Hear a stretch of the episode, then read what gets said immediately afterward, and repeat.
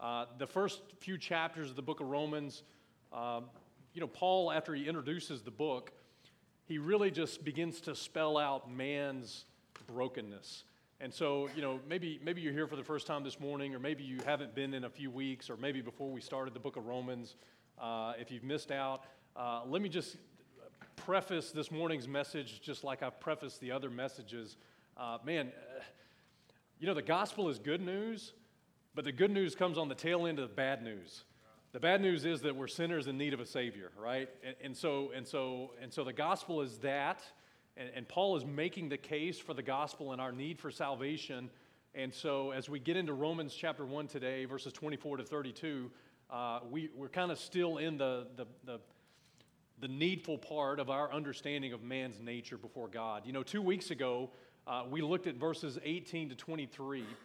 And we saw in verse 18 that God's wrath is, re- is going to be revealed from heaven against all ungodliness and unrighteousness of men who hold the truth and unrighteousness. Uh, we saw this two weeks ago. And, and the reason that God reveals his wrath against humanity and will reveal it against humanity is because God has revealed himself. He, he, he has made known through knowledge who he is. And we got that from Romans 1 and verse 19. If you've got a Bible, you can just look real quick. It says, Because that which may be known of God is manifest in them, for God hath showed it unto them.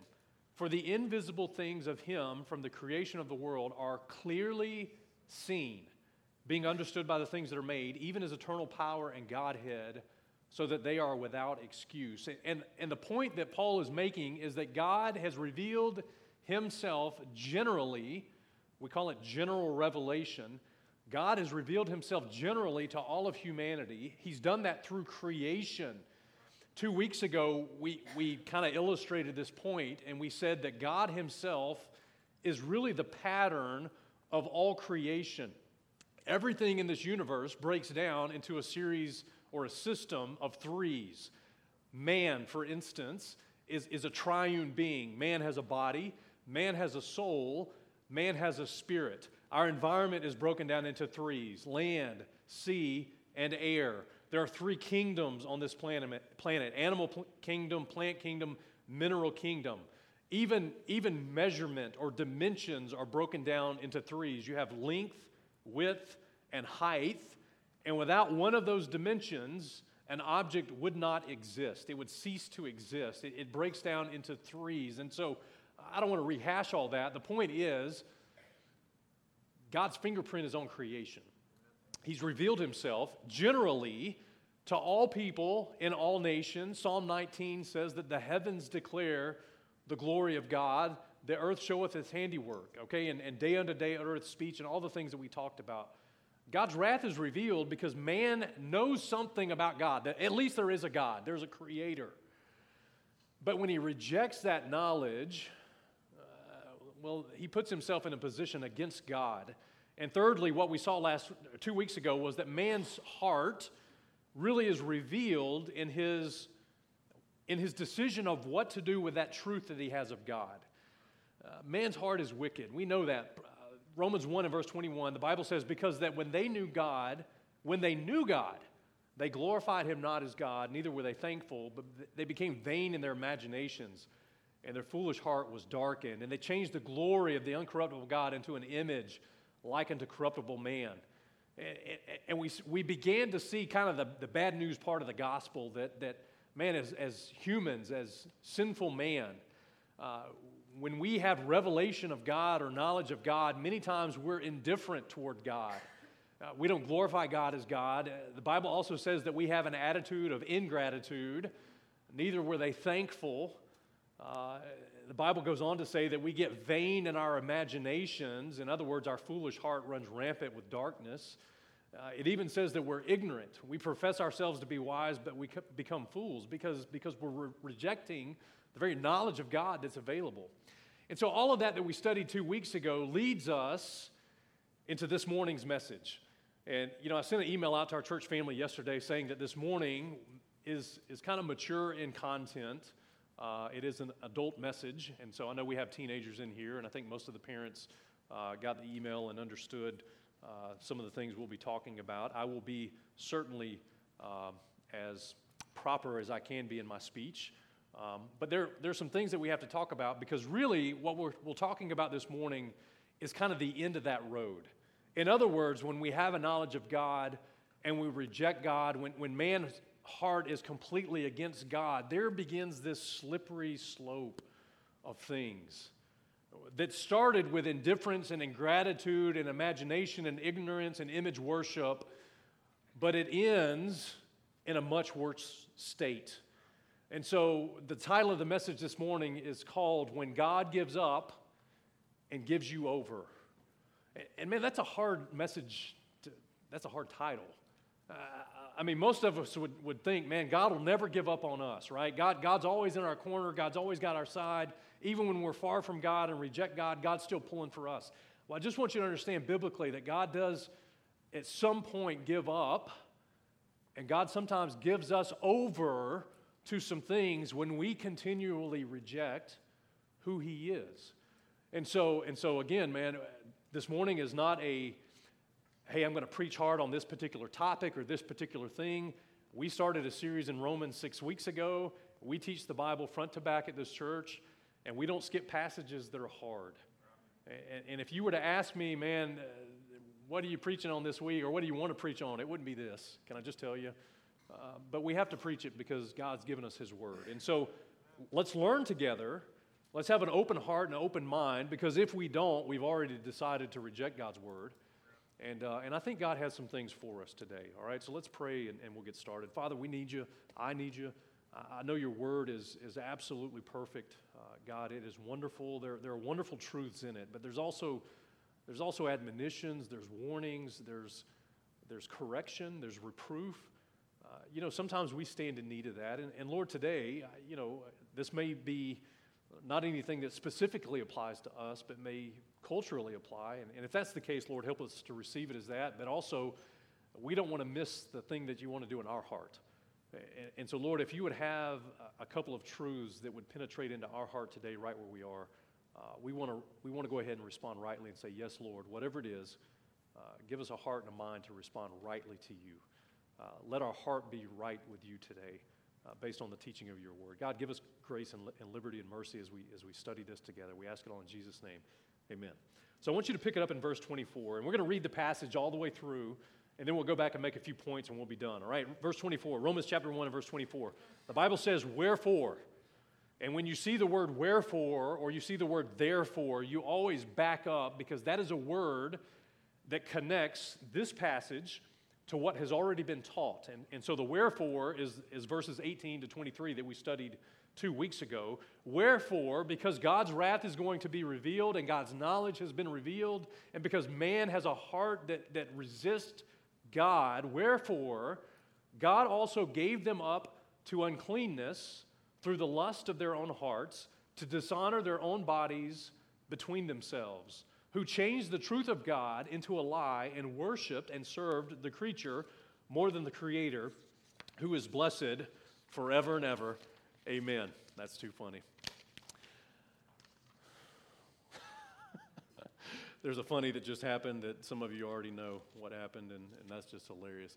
You know, when I print my notes, uh, this, this printer is demon possessed in our church office.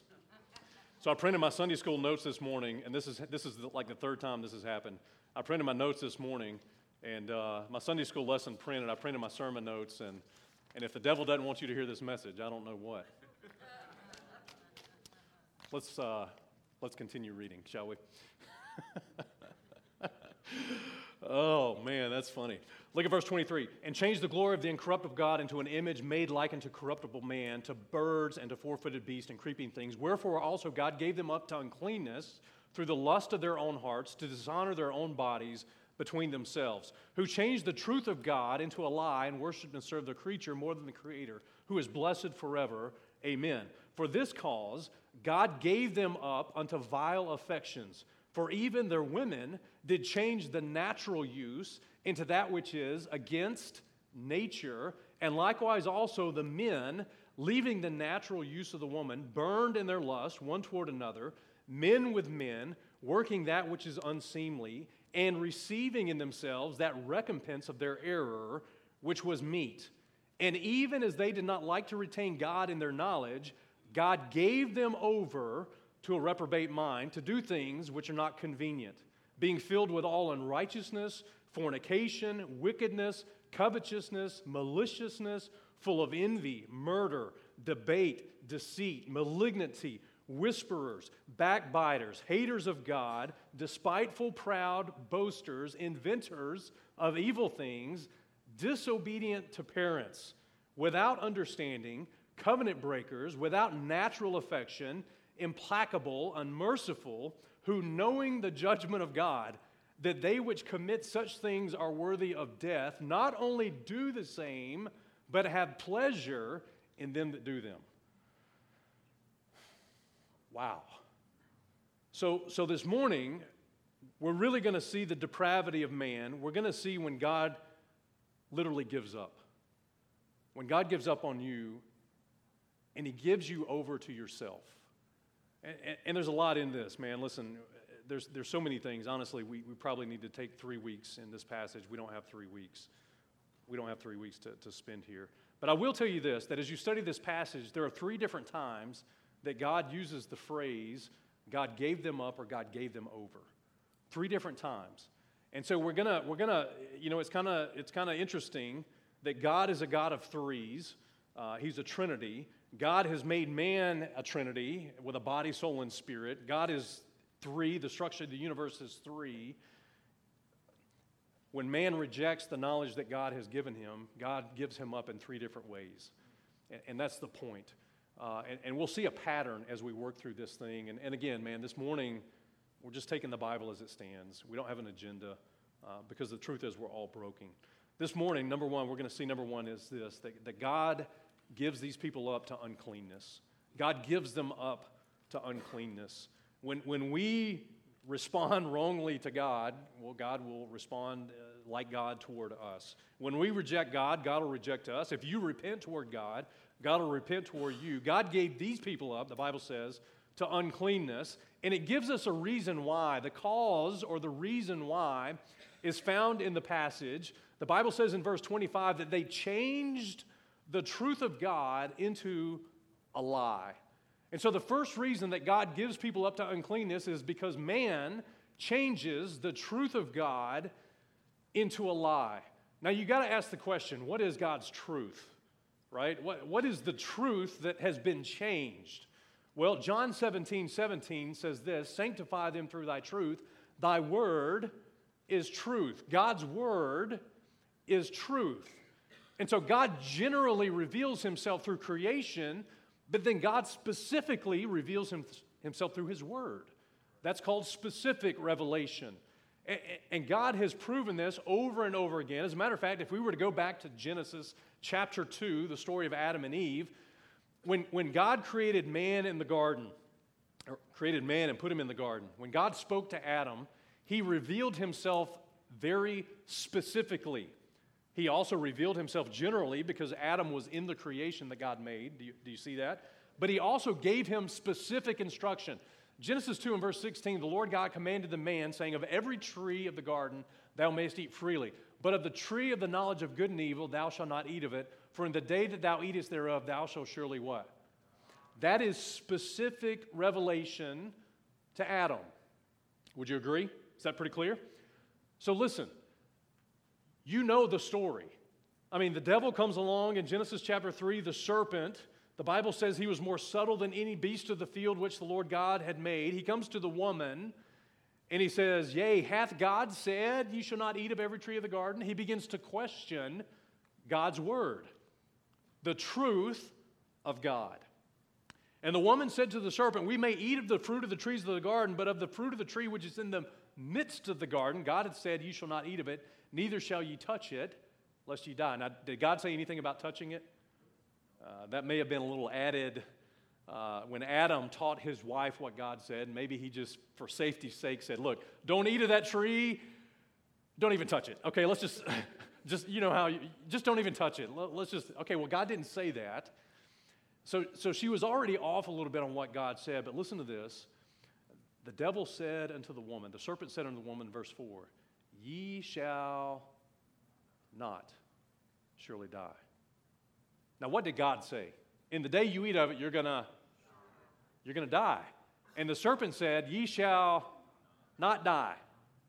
He changed the truth of God into a into a lie. And listen, the woman ate of the fruit. You know the story. They sinned against God. She gave it to Adam. He ate of the fruit. They sinned against God. They lost fellowship with God. They died spiritually in that day, in that moment. John chapter 8 tells us that the devil is a liar. And, he, and actually, he is a murderer and he's also a liar. The Bible says in, in ch- chapter 8 and verse 44 that when he, the devil, speaketh a lie, he speaketh of his own, for he is a liar and the father of it. And so, listen, when man, you say, Jay, we're talking about the devil changing God's words. Yes, there is a satanic influence. but when man doesn't have a humble heart before God and he hears God's specific word and he does not like it, he changes it. If he doesn't humble himself before God and receive God as the Word of God, he changes God's Word. Well, that's not really what that means. Well, I know that's what it says, but that's not what it means. Or here's one better. Uh, I really don't like what that word says, what that passage says in the Bible, so let's just make a new version of the Bible and let's take it out. And we don't have time this morning to get into that conversation. But, friends, listen uh, man that is not humble before God will always seek to change God's word. He, he will seek to change, and, and the influence is there, man. The devil is the influencer. But man that does not receive God as who God is will rebel against God and change his word. And by the way, God has some pretty strict warning about changing his word. You don't mess with God's word. You receive it, you humble yourself, you obey it, you submit to it, you don't change it. Well, the second reason that God gives man up to uncleanness is because he changes God's truth into a lie. And secondly, he worships the creature more than the creator. Now, now notice the passage does not say that, the, that, the, that man just worships the creature alone. It does say that man worships the creature more than the creator. And, and so let, this, this man may be religious, he may, quote unquote, be a, be a person that worships God.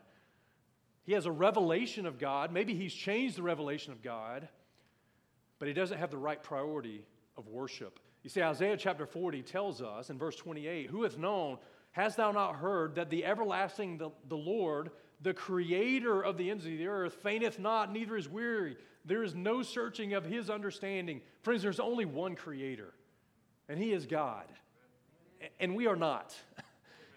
And God says that, that worship is reserved to Him and alone first. Mark chapter 12 and verse, verses 29 to 31. and many of you know this passage. Jesus answered and said unto him, The first of all the commandments is, Hear, O Israel, the Lord our God is one Lord.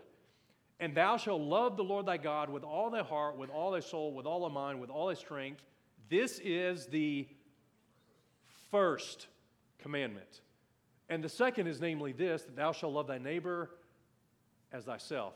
And that is the it's the second. You can't get those backwards. You, you can't reverse those. If you get those, if you get the priority of worship backwards, and, and listen, you're not worshiping the creature, but but in Romans chapter 1, they're worshiping the creature. But my point is the priority of worship. Look, if you worship man, if you serve man, if you put man above God, well, you're in trouble. You, you can't love the creature with all your heart, all your soul, all your mind, all your strength first, and then choose to love God second.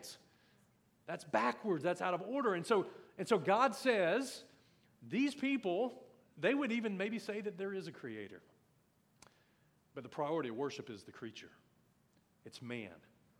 Man is good. Man is inherently good. Let's fix man. Let's, let's do all things for man. Let's, let's fix humanity. Let's do what's good for the common man. And that's some dangerous language because it sounds really good, but it leaves out God. you worship God first. The Creator is able to handle the creation.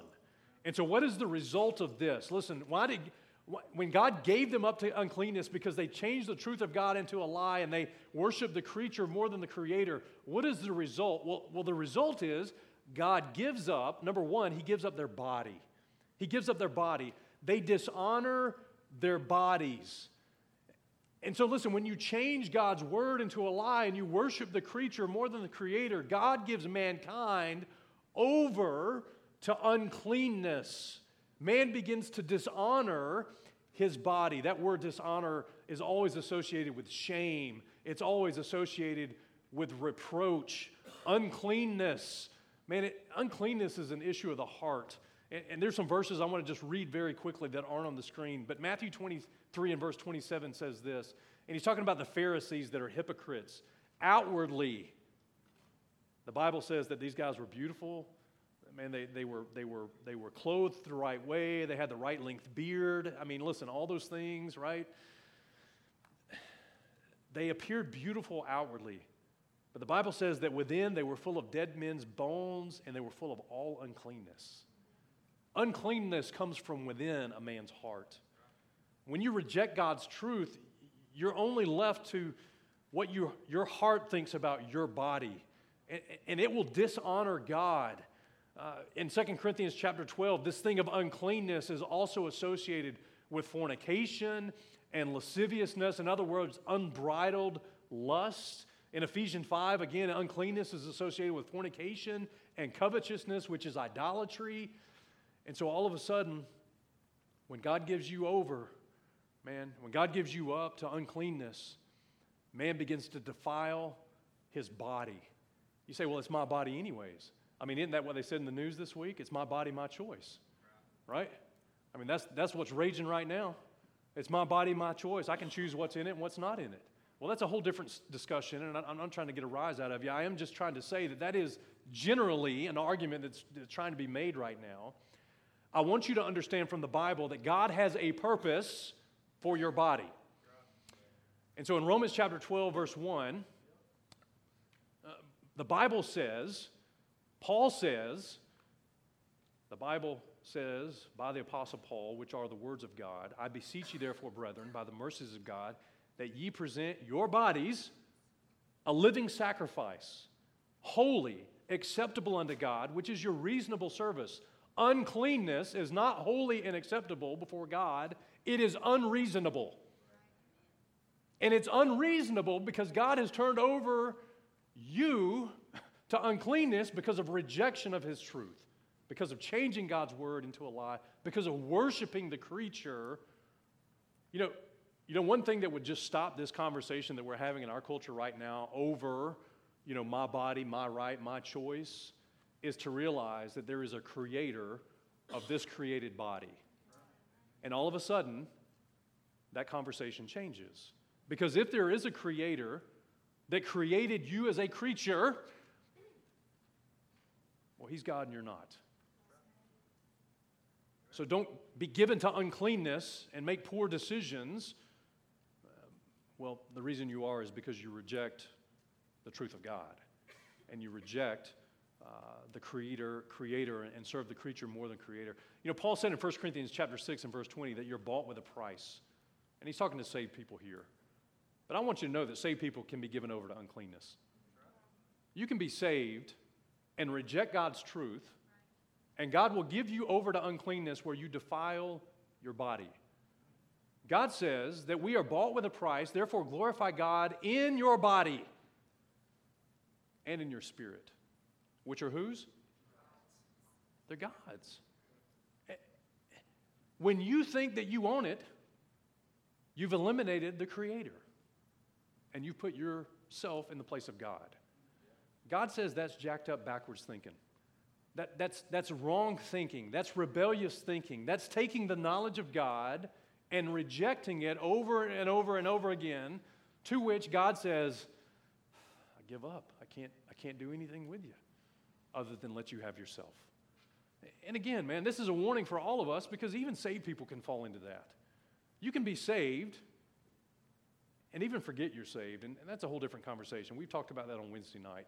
So, so look, go, go back to the passage, Romans chapter 1. So God gave them up to uncleanness. and that affected their body. Secondly, God gives them up to vile affection. And again, man, this, is, this is tough. Look at verse 26.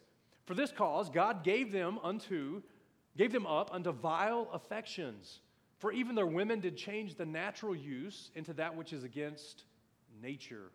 And likewise, also the men, leaving the natural use of the woman, burned in their lust one toward another, men with men, working that which is unseemly, and receiving in themselves the recompense of their error, which was meet. And so, the second thing that we see that, that when God gives up and gives you over is that God gives you up to vile affections. He gave these people that rejected his knowledge up to vile affections. And the reason that he did that was, was another, there's a cause. There's always a cause and effect with God. The cause of this is because man changed nature. And so in your blank, the blank is the cause is that man changes or he changed nature. In other words, God has a standard, a natural purpose, and a natural usage for a man's body, and God has a natural purpose and a standard for a woman's body. God does say that a man's body and a woman's body have a natural purpose. And He gives us that all the way back in Genesis chapter 1. And so when God created man, and he created Eve. And, and, you get the summary in chapter one, and then in chapter two, you get kind of the detailed version of the summary.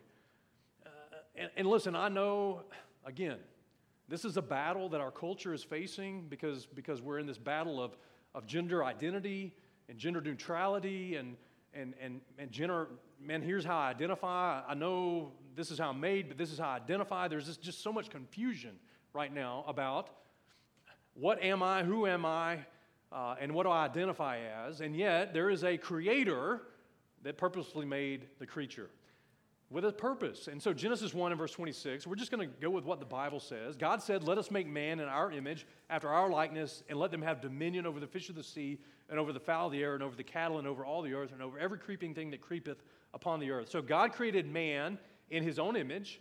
In the image of God created he him. Here it is male and female created he them. And so, there, there are the two genders according to the Word of God. And God blessed them, and God said unto them, Here it is, be fruitful and multiply and replenish the earth. And so God made man and woman with the capacity to reproduce. God made man and a woman with the, the capacity and the purpose of procreation. And by the way, it is in the context of marriage that that union is to happen. You, you can read the rest of Genesis chapter 2 and chapter 3, and it's all in there. We're not talking about marriage this morning. We can, because anything outside of marriage is sinful in God's eyes. It's fornication, it's adultery if you step out of your marriage. But God's design for the man and the woman is for procreation and for reproduction. It is the result of a union of marriage. And by the way, our marriages are a picture of Christ and the church. The book of Ephesians tell us, tells us that, that, that, that really, as, as the husband, I am to picture Christ in my marriage. As, my wife is to picture the church in our marriage. We're to be a picture to the world, to saved and lost people, a picture of Christ in His church. You destroy that picture if you're given over to vile affection. And so, and so they changed nature. They, they changed the natural use of a man and natural use of a woman. They changed what God had intended naturally, because again, nature has God's stamp on it, it has his fingerprint on it. And so the result is God gives up their soul. In other words, they burn in vile affection because the soul is the seat of the affection, it's the seat of the emotions. And, and when you study this word vile through the scriptures, man, it's never positive, it's always negative. And so I just want you to know when God says He gives them up to vile affections, it's like really bad. That's my modern 21st century explanation of vile. You got bad, really bad. it's way down there. It's, it's vile affection because, because man, in his rebellion against God and the knowledge of God, tries to change nature. We'll even try to change it so much that we'll say, well, this is the way God made me. Or this is the way I feel. But you can't deny how I feel. I can. I, I, I can because the Bible says these things. Uh, you know, there is a creator, there is a God, and, and, and your affections may not be properly purposed depending on how you've responded to God's word. Your lust and affections could be wrong. And, and, and so when you study this thing of vile, man, you, you go back to like passages like in Daniel 11, uh, where it talks about a vile person that's going to stand up. He's not going to give honor to the kingdom. He's going to come in peace, peaceably, and he's going to obtain a kingdom by flatteries. Uh, by the way, that's a prophecy concerning the Antichrist. And the Bible calls him vile. Isaiah 32 and verse 6, the Bible says, For the vile person will speak villainy, and his heart will work iniquity to practice hypocrisy and to utter error against the Lord, to make empty the soul of the hungry, and he will cause the drink of the thirsty to fail. And, and so I just want to make the connection that just like changing God's word is satanic in nature, having vile affection is satanic in nature. It, it, it's associated with this, with this antichrist. It is against nature, and, and I'm, I'm carefully going to say some things. Listen, you know, when people get to this point of their rejection of God's truth and they choose to be given over to vile affection, and God gives them over because of their rebellion against God's word, it is unnatural. And so I'm just going to say it look, homosexuality is unnatural. It is not natural, it is against nature. As a matter of fact, Romans chapter, and again, I, am uh, before you think that I love to preach against homosexuality, listen, I'm a sinner. And so any of my sin makes me just as guilty as any of your sin. And there's power in the blood of Jesus, and I'm thankful for that. But this is, this is a thing that's unnatural, it's against nature. The Bible says it's unseemly. In other words, it's unbecoming, it's, it's indecent. The Bible also says it is an error. It's an error. It's an error. You know, Psalm 12 and verse 8 says this The wicked walk on every side when the vilest men are exalted. You know, and, and our culture is becoming one that exalts that. When vileness, vile affection is exalted, the Bible says the wicked walks on every side. You know, when you study the life of Lot, for instance, you know, Lot pitched his tent towards Sodom uh, when he and Abraham in the Old Testament had to split ways. Uh, then he ends up in Sodom, working at the gate. You know, got a government position in Sodom. Uh, and you know the story, the, the angels had to come and deliver him out of that. The Bible says in 2 Peter chapter 2, verses 6 to 8, that those cities of Sodom and Gomorrah, man, they were just wicked. They were full of sodomites. They were filled with this behavior of rebellion against God's word and vile affection and lusts.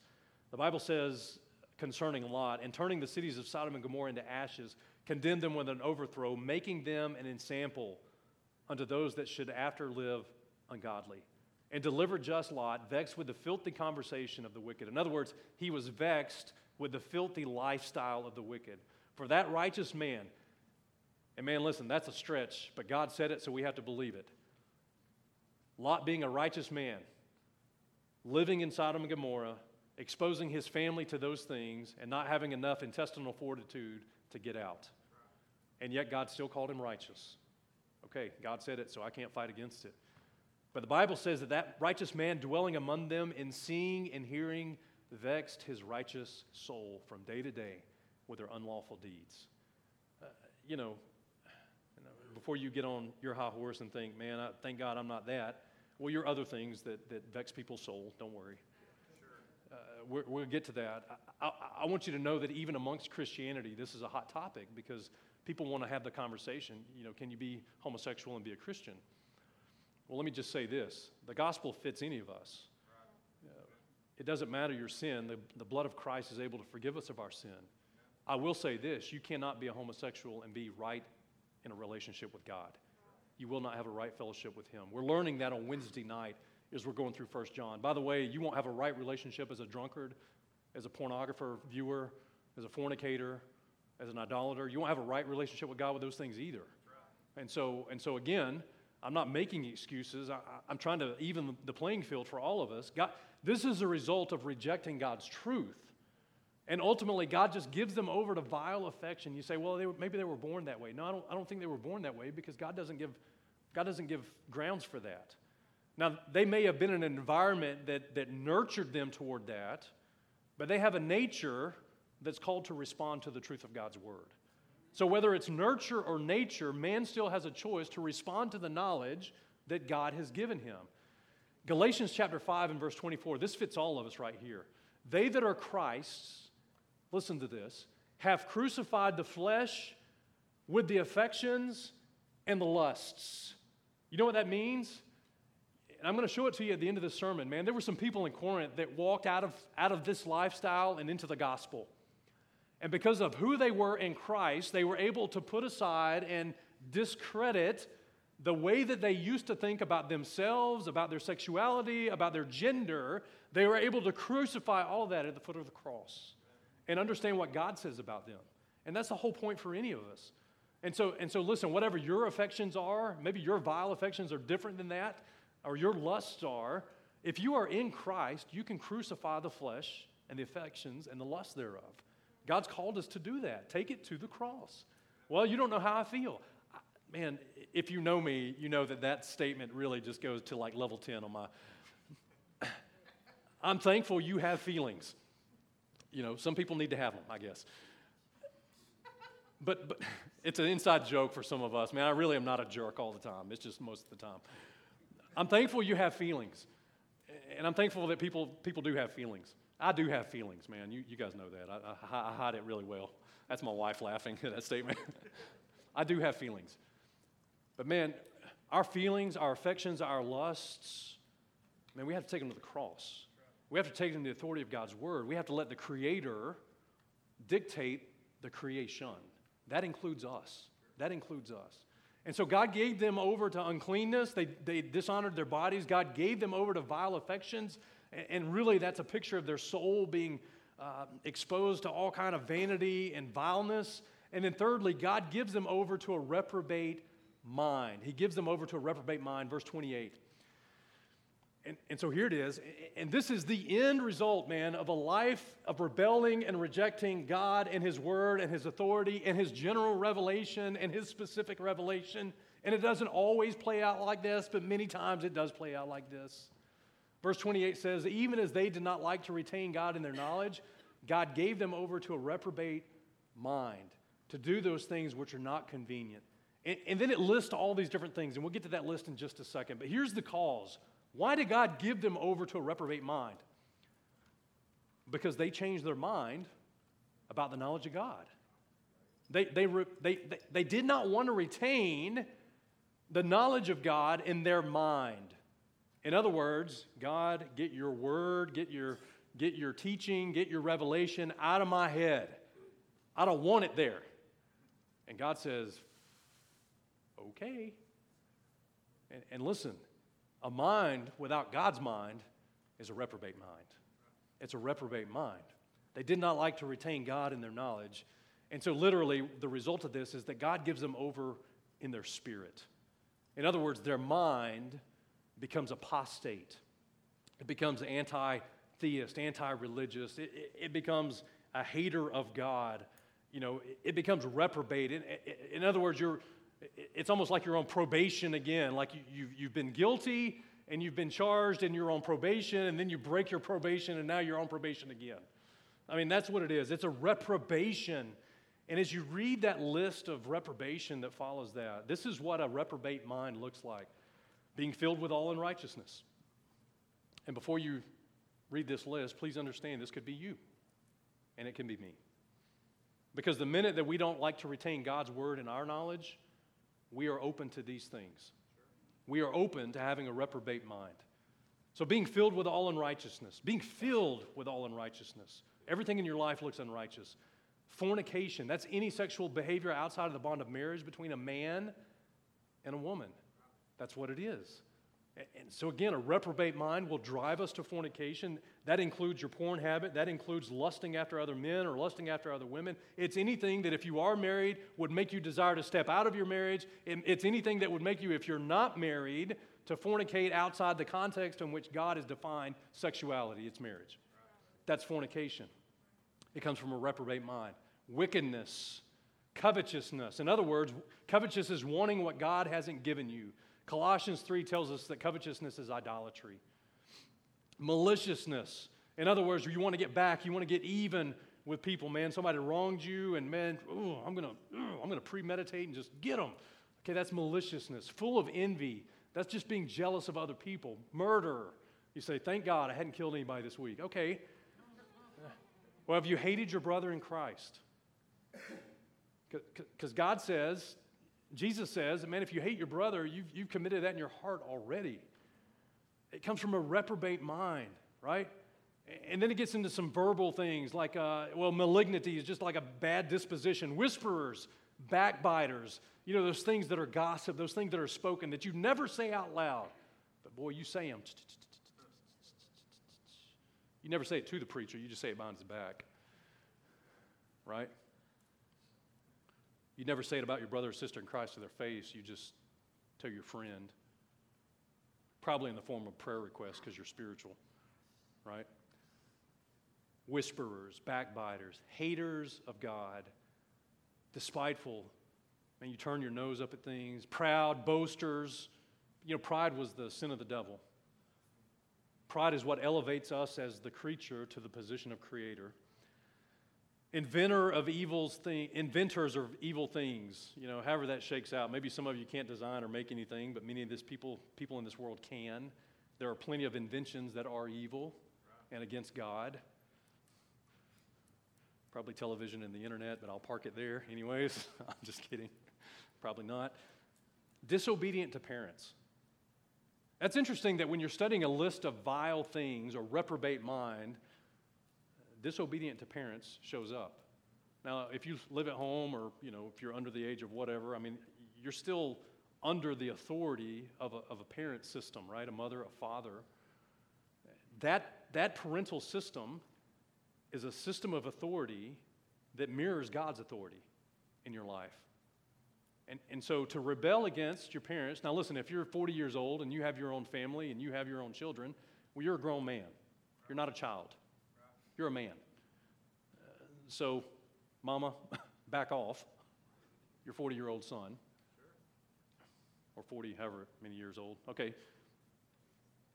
But if you're still living at home under that authority, well, you have a responsibility to submit to that because God put that authority in your life. It mirrors and models His authority. And to rebel against that authority is to rebel against his authority. It ultimately gives you a reprobate mind because you're rebelling against all authority. All authority comes from God. Man, let's go. Look, without natural affection, everything is now perversion. Nothing natural in your thought life or in your affections. Man, I've, I can't even tell you. I've talked to people that have gotten to this point in their mind. Their mind was so reprobate, they could not go to Walmart without thinking vile, illicit thoughts about every person that walked by them.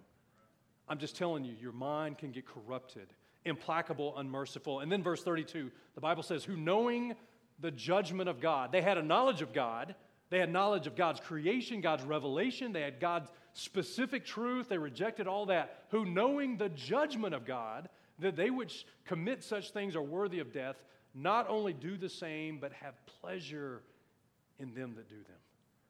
So here's the key principle look, when God gives a man over to himself, the result is a life full of sin. The result is a life full of sin. When a man is given over to himself, the result is a life full of sin.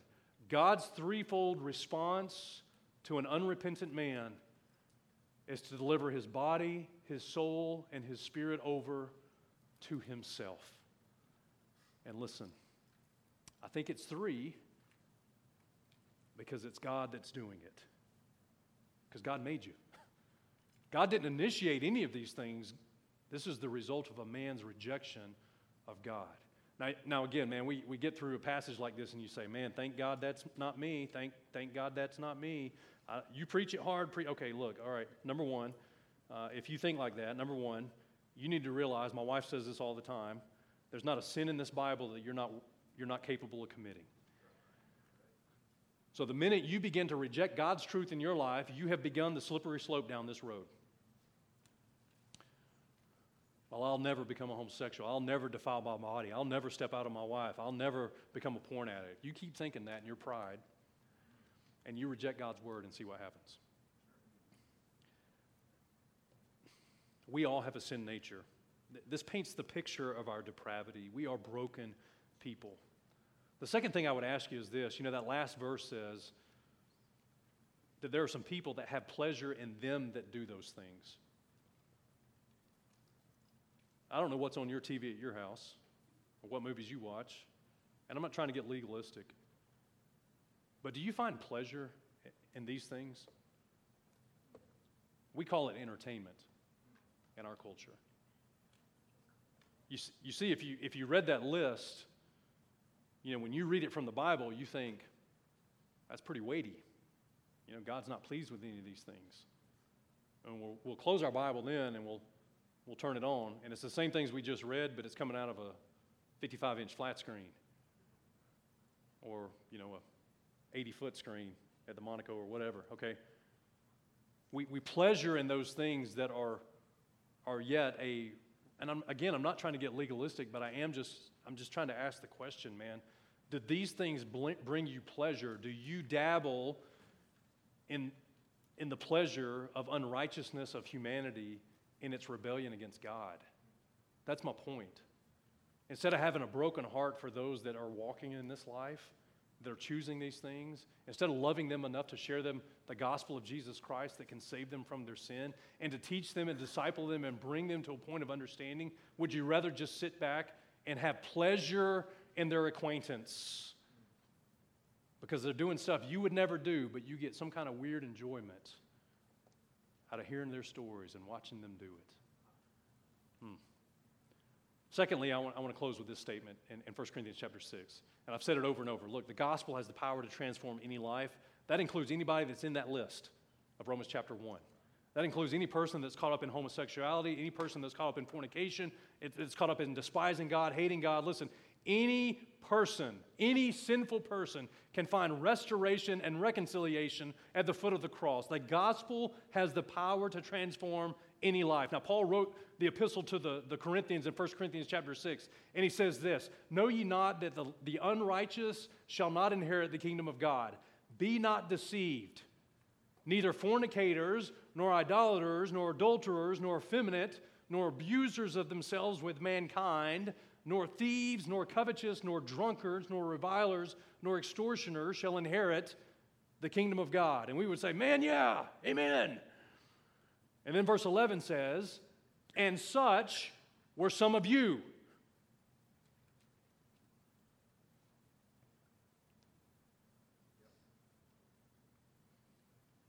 Such were some of you, dishonoring your bodies. And you came to Jesus and he saved you. Such were some of you given up to vile affection. And you came to Jesus and he saved you. Such were some of you given over to a reprobate mind. Such were some of you as fornicators and idolaters. Such were some of you as adulterers. Such were some of you as effeminate and abusers of mankind. Such were some of you as thieves and covetousness and drunkards. Such were some of you as revilers and extortioners. And Paul says, Such were some of you, and such was me. And the only saving grace is the gospel of Jesus Christ. And he says, But ye are washed, but you're sanctified, but you're justified in the name of the Lord Jesus Christ and by the Spirit of our God. In other words, at Corinth, there were people like that. And Paul owed them the gospel. And God does what he does He transforms lives. So I don't know where you land this morning. We're over, we're out of time, but, but let me just close with these thoughts. Man, listen, when you, when you look at our country, when you look at the world, when you look at some of these issues that are, that are certainly making headlines on all your social media outlets every day, uh, one, I want to challenge you to have a biblical mindset. I want you to have a biblical mindset. Uh, these things aren't just legislated in or you know, civil rights issues. They're a creator and a creature issue. They're a biblical issue. Everything's going to funnel through that book. The second thing I would ask you to do is to love people. Is to love people. You know, everything dies at the cross, man. Our nationality, our gender, our race, our preferences, our affections, our, our socioeconomic status. We talked about this in Sunday school. Man, the, the cross levels the playing field for all of us. There should never be a day where any person that has any kind of background or any sin can't walk into this place and hear God's word and be received as such, as another human just like us. And so, as a church, we need to have that kind of mindset and we need to love people where they are. And I don't, I don't say that we condone behavior, man. I, you know, understand biblically, this is how we get there.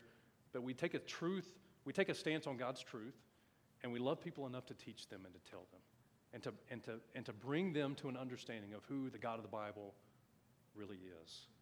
The one thing that walks people out of Romans chapter 1 is just repentance. If you'll turn back to God, if you'll return back to Him, if you'll, if you'll open your mind to His Word, if you'll receive His truth, if you'll stop changing it and start receiving it and submit to it and humble yourself, God can transform any life. He can transform any life. All right. Let's, uh, we are way over, so let me pray. I'm going to dismiss us and uh, feel free to fellowship for a few.